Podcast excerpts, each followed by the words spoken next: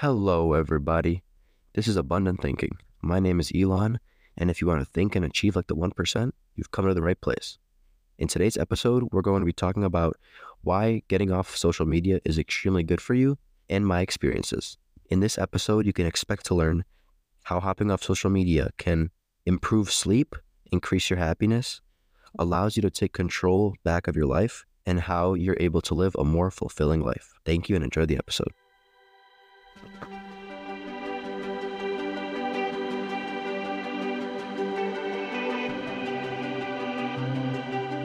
Hello, everybody.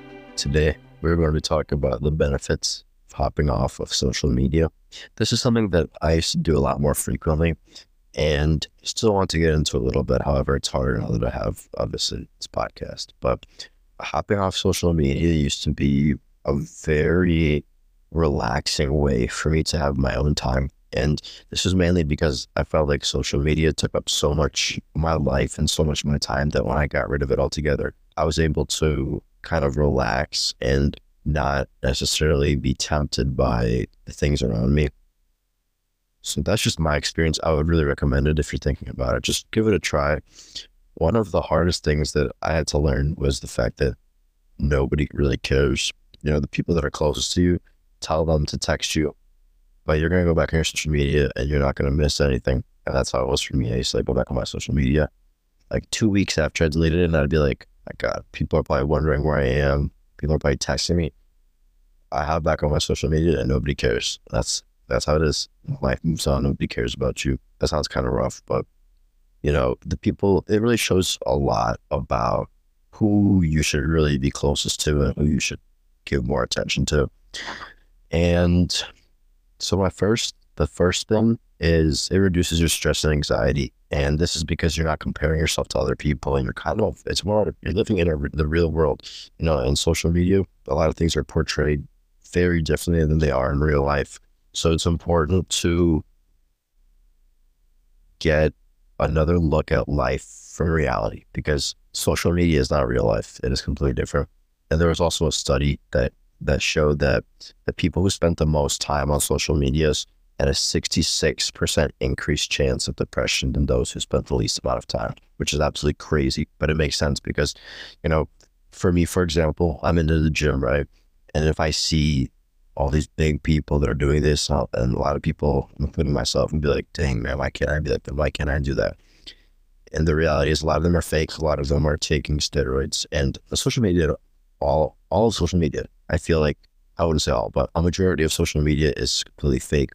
And that's the problem with having social media in general, because you start to think that this is real life, but it's not. Because then you'll go out in the real world and see that there are people just like you, and you're not the smallest guy in the world. Because when you're surrounded by your feet being everybody who's big and works out and bigger than you, you start to think that you're not as good as everybody else and you're smaller. But if you look out in the real world, some people aren't even working out in the first place. Yeah. Uh, the thing is, it, it, improves your sleep quality, and this is because social media is my biggest time waster, and I'd spend time on it, and the blue light that emits from your phone would cause me not to sleep as well. And pretty much short explanation of that is your brain, like you know, I have your circadian rhythm when your brain knows you have to go to bed, you have to wake up, etc. And that blue light causes your melatonin production to slow down, and in turn makes you not as tired, and also tricks your body into thinking it's daytime, which is pretty interesting then you're also more productive because you're not spending so much time on social media and kind of living your life. And social media is designed to be addictive. So if you're able to delete it, you're going to be more productive and you're going to get more stuff done. I know for my phone, I have an app. It's called Opal, not sponsored or anything. I would really recommend it to anybody. You can block your apps. And I have the premium version, which I think is $8 a month. It's, it's really worth it. And that's because you can block your apps and there's no way of getting around it. So you set your time one hour and you try to go on Snap and it tells you you can't go on it and there's nothing you can do about it, which is pretty cool. The free version, you can like snooze and all that. And that gave me a lot of excuses. So I had to get the free version, but completely up to you guys. Also, it increases your focus and concentration. Like I said, because you don't get as distracted and it's designed to be addictive. So once you kind of hop off a little on social media, it makes it a lot easier to be able to live a normal life. Honestly, that's what I've realized at least. it improves your mood and your mental health as well because mood mood and mental health 100% is one of the biggest ones because you're not comparing yourself like i mentioned. And overall your mood you know if you wake up and the first thing you do is go on social media you're not going to be happy with yourself. You're like why did i do that? etc and at least for me. And you know comparing is just one of the biggest things on social media. Everybody wants to be entertained. Everybody wants to have a bugatti everybody wants to have a big house. But if you learn not to compare yourself it makes it a lot easier to kind of live your life happily and be more fulfilled and more have more gratitude for the things around you because you understand that life you're going to die eventually and you need to be thankful for the things that you have right now and not what you want to get in the future. Improved face-to-face connections as well. This is mostly because if you're not on your phone you're not texting on social media when you're having a conversation with somebody you know sometimes you go on your phone if you don't respect that person we've all been guilty of that, just going on a phone or checking an email or something while somebody's talking. And this just without social media, it's not even like a barrier for you. So it's easy to get around. You can reevaluate your values and your goals. And this is because with social media, you're super distracted with everything. And then once you're not satisfied with Snapchat anymore, you can go to Instagram. Then from Instagram to TikTok, YouTube, Twitter, Facebook, etc.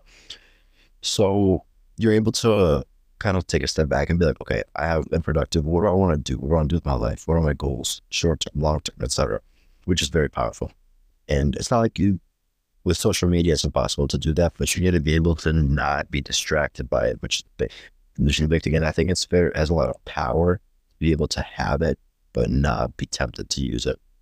It also reduces your FOMO because you see all these people having a great life. And then when your friends invite you to go out, you think, oh, it's going to be just like what I saw on Instagram etc. And I know a lot of people who have FOMO, and they literally told me before I've been I've been out with some people, and they were like, I don't want to come, but I just have really big FOMO. I'm like, Are you serious? I couldn't believe that because the only time I feel like I've had FOMO was in crypto. That's where I lost all my money. That's where I lost all my money. And so it was kind of crazy. It was, it was something to think about for me. The fact that somebody would go out of their way to do something just because you know, the, the fear of missing out, which is what FOMO stands for. You have increased personal time again, less distractions. You have great awareness because you kind of see what happens with life around you and how everything works. And like I mentioned, I would really recommend anybody to do this, even just for a couple of days. It's, it's kind of nice to reset and not worry about other people. And more specifically, I think it's a great awareness of the habits that you have digitally and how much time you really spend on social media you know, you can check your screen time, but it's just a number for you. Until you get that time back, which is never going to happen, you're not going to realize how much time it really is. But once you don't have social media, you're going to be able to see that, wow, you know, I'm bored.